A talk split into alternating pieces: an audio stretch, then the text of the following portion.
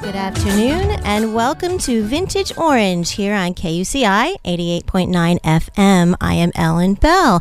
Thank you for joining me today uh, for another afternoon discussion of Orange County history.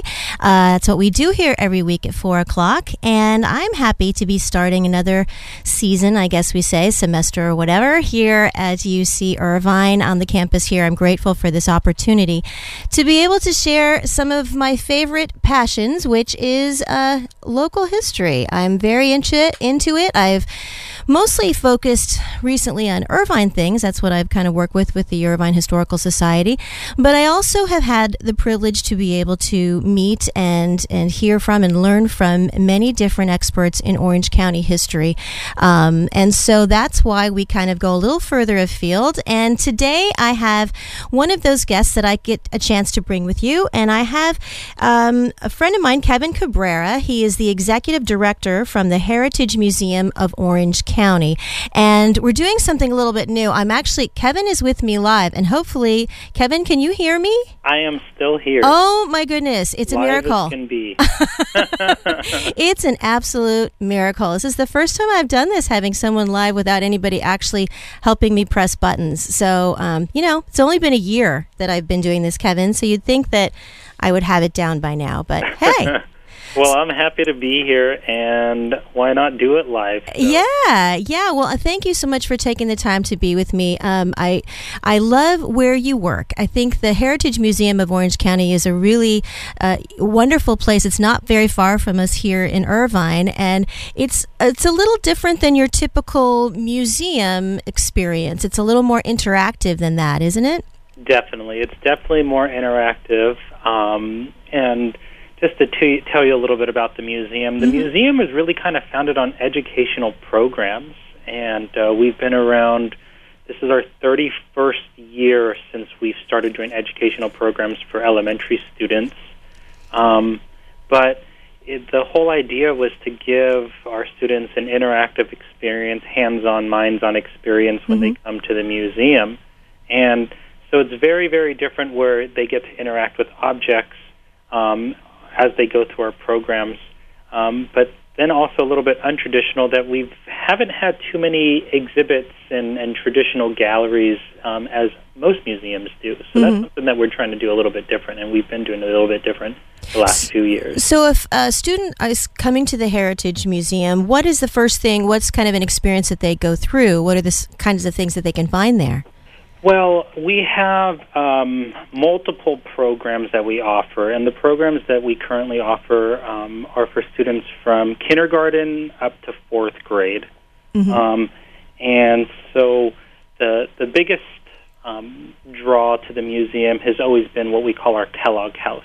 Mm-hmm. Um, uh, the Kellogg House was built in 1898. It's a beautiful Queen Anne Victorian home, and the um, and this students that come for that field trip, they basically step back into time. They step back into the house, um, and they get a docent-led um, tour through the home.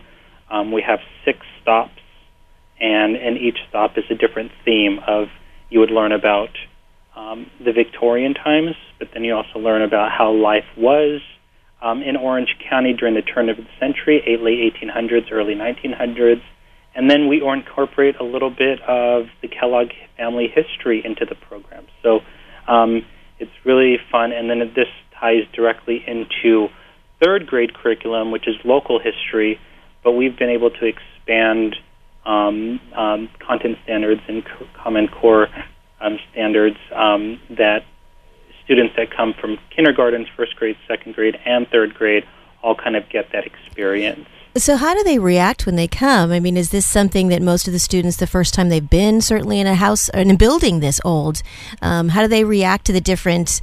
Do you take them through like the kitchen, or do they get to see artifacts and stuff like that? What What are the kids most surprised about when they come visit? I think the biggest thing is when the bus pulls up, just to see the atmosphere here. We have the historical buildings Mm-hmm. We have a blacksmith shop. We have covered wagons. We have a citrus grove. We have rose gardens. So for them to just kind just to see that, and they're just like, "Whoa, this is so awesome!" And they're just like, they're basically their mouths are just like wide open, and they're just like looking around, and they're just like in awe, because it's very rare to see something like that. You know, it's it's almost like you know, the, I think the closest thing that you can think about is like kind of like Knott's Berry Farm. Well, that's a lot of people and a lot of people will say this reminds me of Knott's Berry Farm. Well, that's what I was just thinking as you're describing that. I'm imagining a lot of school kids growing up in Orange County. They've either been to Knott's Berry Farm or they've been to Disneyland, where they're walking down, you know, the main street, or they see that's their representation mm-hmm. of that era. Are are almost the cr- contrived, created. I mean, although Knott's Berry Farm has some original buildings they brought there, but you know, it, you're you're actually showing them authentic places, and I definitely, definitely, we are, we are. We're showing them. Um, they get to see how a blacksmith actually works mm-hmm. and um, coal forges. They actually get to go into the home where the families live and and interact with um, uh, with the home. So there's phones in there. There's um, what is it? Um, a piano in there. We have um, a pump organ, and then there's there's all types of objects that they get to interact with. So the basically how the program goes is in each stop, and there's six stops. So we go to the parlors, then we go into the dining room and the kitchen, and then we go outside. They get to do laundry and learn about chores and learn about citrus and the and agricultural industry, and then they go upstairs and they learn a little bit more about just the family, and then they get to play with toys of period toys, and then they get to dress up in period costumes. So um, each stop is um, a learning experience where they get to learn and, really just take in information from our instructors, and then they get to really interact. And what do you think is the biggest hit? Is it like are you ever just surprised about what the kids like that they seem to ask the most questions about? I'm trying to think. So the biggest it typically the biggest hit is when the students get to dress up. Oh, so cool. the boys get to dress up in um, vests and coats, and mm-hmm. then the girls get Victorian dresses that they get to put on. So the kids always love that because they get to put on something, and the t- teachers or um, parents take photographs. So that's the biggest thing. That's probably one of the biggest things. The other thing is when we're in the kitchen, we talk about um, butter and and just how you would have gotten your food and how everything was just very local. Mm-hmm. So they get to make butter. Um, so the students make butter and they get to taste it and try it. So they love that. Um, and then laundry.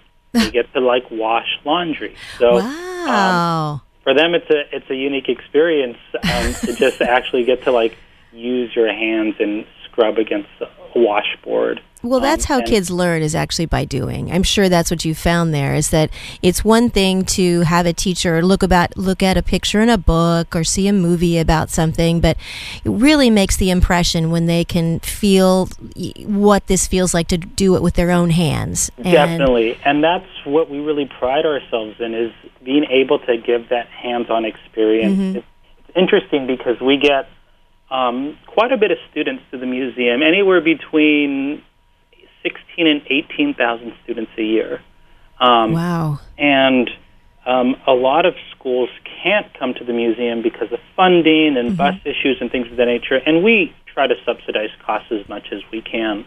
Um, but a lot of times, what we get from schools or from administrators is, "Why don't you come to?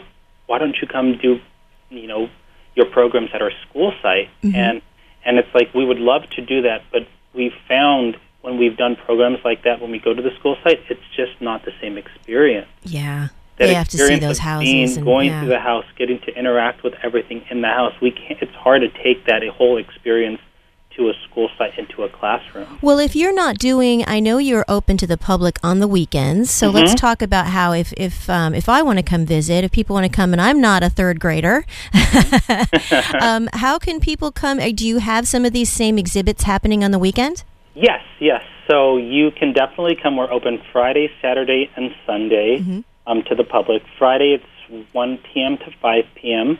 Um, Saturday it's 10 a.m. to 2 p.m. and Sunday it's 11 a.m. to 3 p.m. So if you're anyone is able to come, mm-hmm. um, we have our docents here um, that will give you a guided tour throughout the house and answer all your questions and basically um, do just about everything that you can do on the program. The only thing that we don't offer on the weekends is the butter making um, is the butter making experience. Mm-hmm, mm-hmm. Um, but other than that, you can experience basically a whole tour.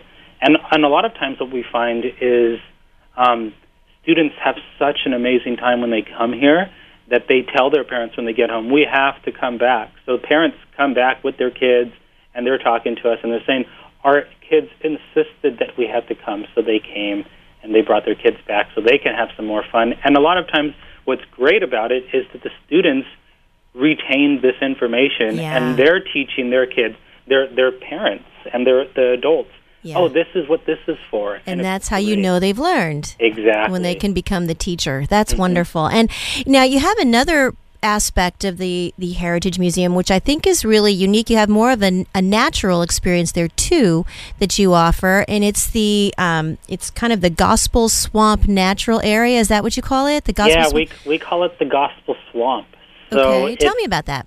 it's I I this is uh um, something that I'm really excited about because we've been able to do a lot more work at the Gospel Swamp the last year and a half. But basically, we have we sit on um, a pretty large size of property. We're on 13 acres, close to 13 acres. Um, so we have the historic corridor, which consists of the the orchards and the rose garden and the covered pavilion and event space and our historic homes and our buildings.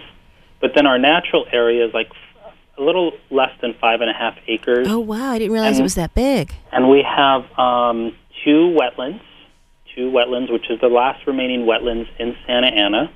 Um, and what we do in the natural area is we replant California natives. So it's it's a restoration site. Oh, that's Re- great. replanting California natives, and then on our far, it's our far um, east pocket of the Gospel Swamp area. Um, we've actually cleared out a spot where we have a farm, so we're growing produce, and it's a way for us to really kind of um, introduce back that our agricultural history of Orange County. So we grow there, and we work with students And- and, some of our community members. So when they come in for this, do they just tour? Th- is this part of your field trip, or this is something that you would do on the weekends and you would? Um, This Is would be open? something that we would you would do on the weekends. Okay. So we are currently developing a program that you would be able to tour the natural area, a school a school program that you would be able to tour the natural area and then lead into the farm. mhm. Um, so this is currently in the works, and we're hoping to have um, a pilot program running by the end of this school year, and then launch it next school year. Well, that's wonderful. I think part of, uh, you know, again, you want the kids to come there and see because there's very few places that they can actually go in Orange County to see what it was like before. I mean, there's been so much development and change that to to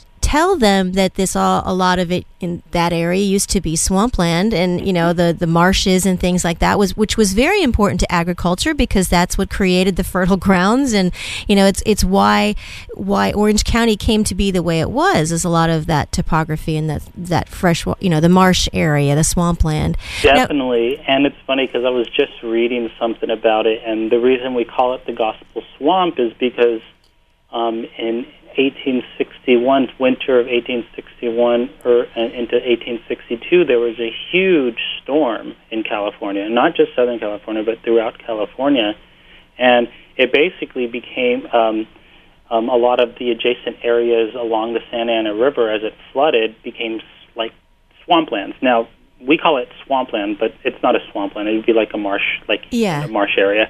Um, um, but this area became known as a little swamp area, and then later in the 1860s, as people began to move into this area of the city, or actually it wasn't even Santa Ana at the time; it was still part of Los Angeles County. Mhm. Um, they um, some of these gospel preachers were preaching the gospel, and they were farmers, and then it just became known as the Gospel Swamp. So for us, that's it's not just a unique name; it is the legacy of our of of this history that we Yes. are on, the land that we are on. The Gospel Swamp was an actual name of this area back in the 1860s. and I haven't had a chance to come back and explore that natural space, and I, I will definitely. It's on my list because I I have tr- talked about the gospel swamp. I've read about this history, and I think it's a different experience when you can actually walk out in five acres of what it must have felt like. Definitely. And- And, the other thing about it is that we have such a rich like ecosystem and just the biodiversity is great. There's birds and plants and animals and I think just all the the the the biodiversity here. Um, there's so many birds here, and it's for us. It's great because, like you said, there's so much development happening that we're losing species and things of that nature. But we have migratory birds that come into our area just to migrate and to to nest um, during that season, and then and then fly away. So for us to have that habitat it's really precious for us to preserve and to restore. So you're actively doing good in the in the environment, but you're also providing a chance for kids to learn about it and, mm-hmm. and people to appreciate uh, and yeah, preserve a little bit of the past naturally. Which exactly. I really like that idea. So that's it must be a really peaceful place. Do you get out there and take walks out there a lot? It just seems like it'd be a nice escape. Every day, actually. Every day, I'll I'll just I'll walk out there, and if there's anything, I'll you know harvest something from the farm or I'll go and pick some weeds and it's just yeah just just the just the fresh air and with this recent rain like mm-hmm. just when I mm-hmm. stop, step out of my door it just it feels so fresh and it's so nice I I literally get to tell everyone that that I meet that I love my job I I feel so lucky and blessed because not just what I'm I'm doing what I'm passionate about but just the space is so incredible. You are very lucky, and you you share it very well. And uh, how you know that's another part reason I do this show is that I want to get people not only to tell them about these places, but I want to encourage them to come out and check them out themselves and to get involved. And your your museum there, the the Heritage Museum, you have opportunities for people to if they if they like the idea of this place and they want to keep it going.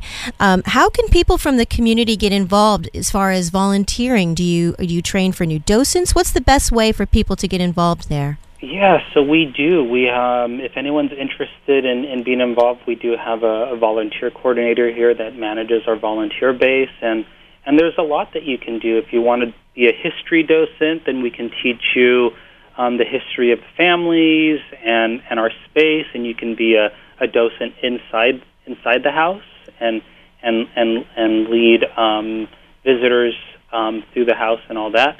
Um, we are currently um, starting up a natural history docent program. Mm. So anyone who's his, um, lo- um, interested in just the natural history, which I just mentioned, the Gospel Swamp, we're going to be starting trainings in about a month and a half. Then the official dates haven't started, and then um, it'll just give another um, wrinkle to what we do on the weekends when we're open to the public. Where now you don't just get a, a, a private tour of the house, once you come outside, we can give you a, an, a private tour of the whole natural area as well, That's and talk wonderful. about the plants that we're growing and the biodiversity and yes. nature. Um, and then some people are just interested in maybe just growing and farming or just making their own things. So, um, so you can um, help out at our farm um, and and volunteer at our farm.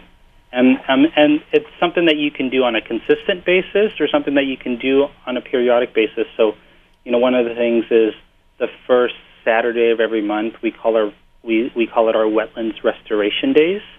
Um, so we partner with a few people, um, Jim Meyer from Trails for All and um, Joel Robinson from Naturalists for You, and they come um, come out and work with volunteers and helping with the restoration of the of the natural area. Um, and then we also have a few educators at the farm that do programs or do um, trainings in the farm um, throughout the week as well. So just um, reaching out to the museum, reaching out to her name is Danny um, Steffen. She's our volunteer coordinator. Um, and she can set you up with um, anything that you're interested in doing. That sounds wonderful. Lots of different opportunities. I mean, even if, like you said, you're you know kind of like to, you have a green thumb, you're interested in that, just come once a month, you know, and help with that. And uh, exactly. And we've had other people that come that are interested in other things. We have, um, you know, over the over our winter break, we had a college student who's just really interested in marketing and PR. Mm-hmm. She came over the winter break and she was um, helping us with our marketing materials and flyers and things of that nature. So she was in the office with us, and then just understanding everything that we do within the office. So there's opportunities for that as well. So um, if you need to help out, contact, and you'll find a place for for that uh, volunteering energy. You'll find a spot.